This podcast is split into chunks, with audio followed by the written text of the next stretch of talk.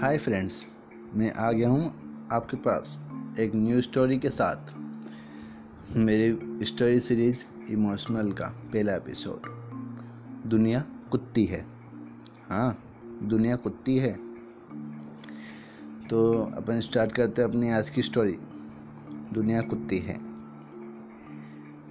एक बार सोचो, तुम्हारे से सबसे करीबी कौन है? अपने माँ बाप को छोड़ के। सबसे करीबी। आपके पास पाँच सेकेंड है। One two three four five सोच लिया। अब एक बार वापस सोचो कि उसने भी कभी ना कभी आपका अच्छा वाला काटा होगा। समझ गए ना? फ़ायदा मतलब? फ़ायदा उसने भी उठाया होगा। तुम अपन, अपना स्टार्ट करते हैं। आज की मेरी स्टोरी मुझे याद है मैं इंजीनियरिंग की पढ़ाई कर रहा था। और मेरी क्लासमेट थी एक। नाम नहीं लूँगा उसका। अच्छा नहीं लगता यार, किसी की आइडेंटिटी रिवील करके। और आपको एक चीज़ बता दूँ गवर्नमेंट कॉलेज अच्छे होते हैं, माना मैंने। लेकिन जो कॉलेज गवर्नमेंट पॉलिसी पे चल रहे हैं, उनसे ज़्यादा ख़राब कॉलेज मैंने मेरी लाइफ में नहीं देखे। ईमानदारी वाली बात है ये। कभी ट्राई कर लेना आप भी। तो जो मेरी क्लासमेट थी, उसका एडमिशन उसकी मुँह बोली बुआ ने करवाया था।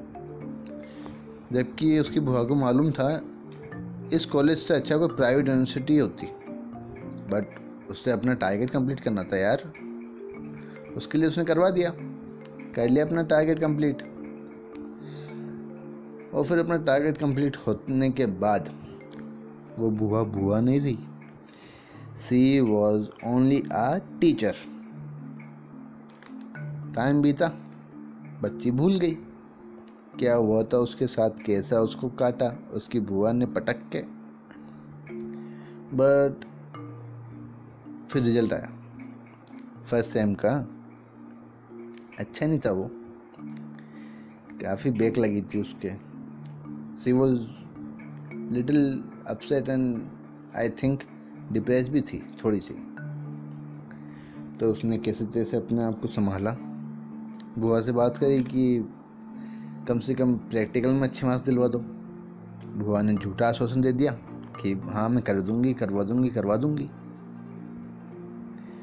उसके बाद उसने दोबारा पट्टी चल गई, बंदी दोबारा नॉर्मल हो गई। बट क्या करे, बंदी खुद थोड़ी कमज़ोर थी पढ़ाई में, मानो मैंने। सेकंड सेम का पेपर हुआ, बंदी फेल तीन चार सब्जेक्ट में फेल थी। तो अब तक वो समझ चुकी थी कि engineering is not for her उसके लिए नहीं थी इंजीनियरिंग वैसे मैं आपको किसी और स्टोरी में बताऊँगा कि उसके मार्क्स अच्छे क्यों नहीं आए थे।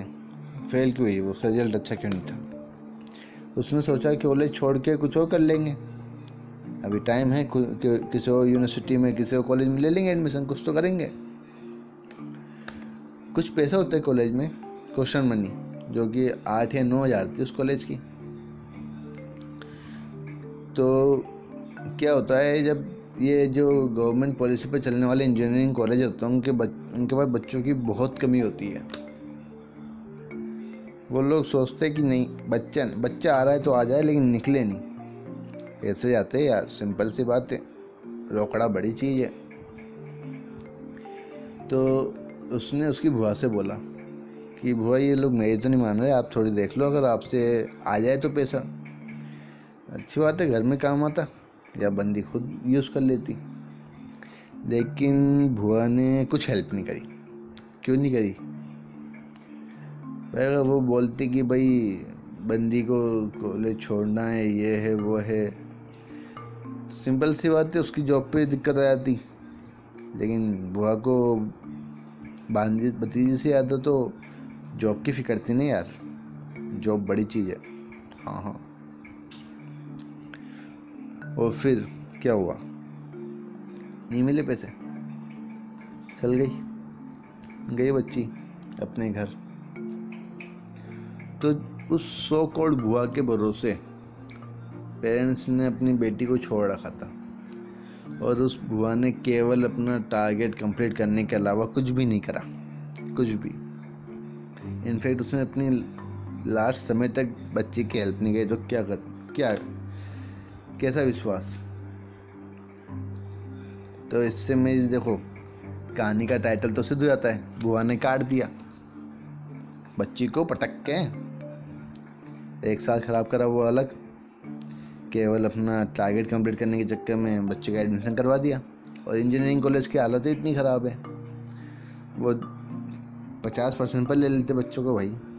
डिस्काउंट भी अच्छा देते। तो मेरी एक रिक्वेस्ट है आप लोगों से, जो ये सुन रहे हैं। तो कृपया करके किसी के कुछ बोलने पे या कोई पड़ोसी आपका बेट आपके बेटा या बेटी के लिए कुछ बोले तो प्लीज़ पहले तो उस खबर देने वाले की खबर लेना, क्योंकि आज तो आपको बोल रहा है वो। लेकिन कल को किसी और को बोलेगा। बेजती होती घर की यार।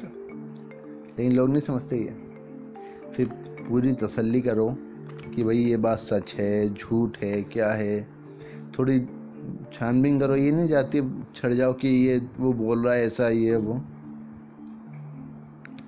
जब तुम्हें तसल्ली हो जाए कि हाँ भाई सही है तो बच्चों को बिठा के प्यार से समझाओ कि ये तरीका नहीं होता कुछ करने का।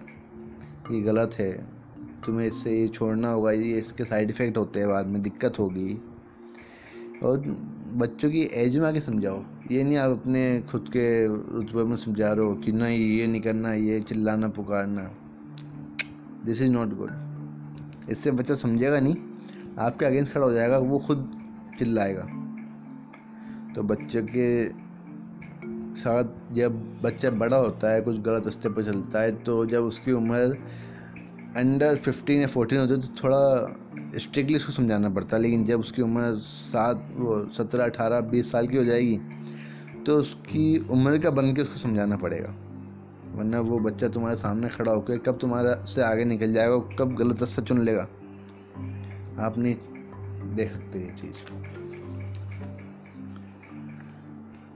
तो देखिए, समझिए, सोचिए, फिर कुछ करिए। Okay good night bye bye check out description check out my page and follow shopping बड़ी स्टेट्यून साइनिंग ऑफ़ तुम खुद. बाय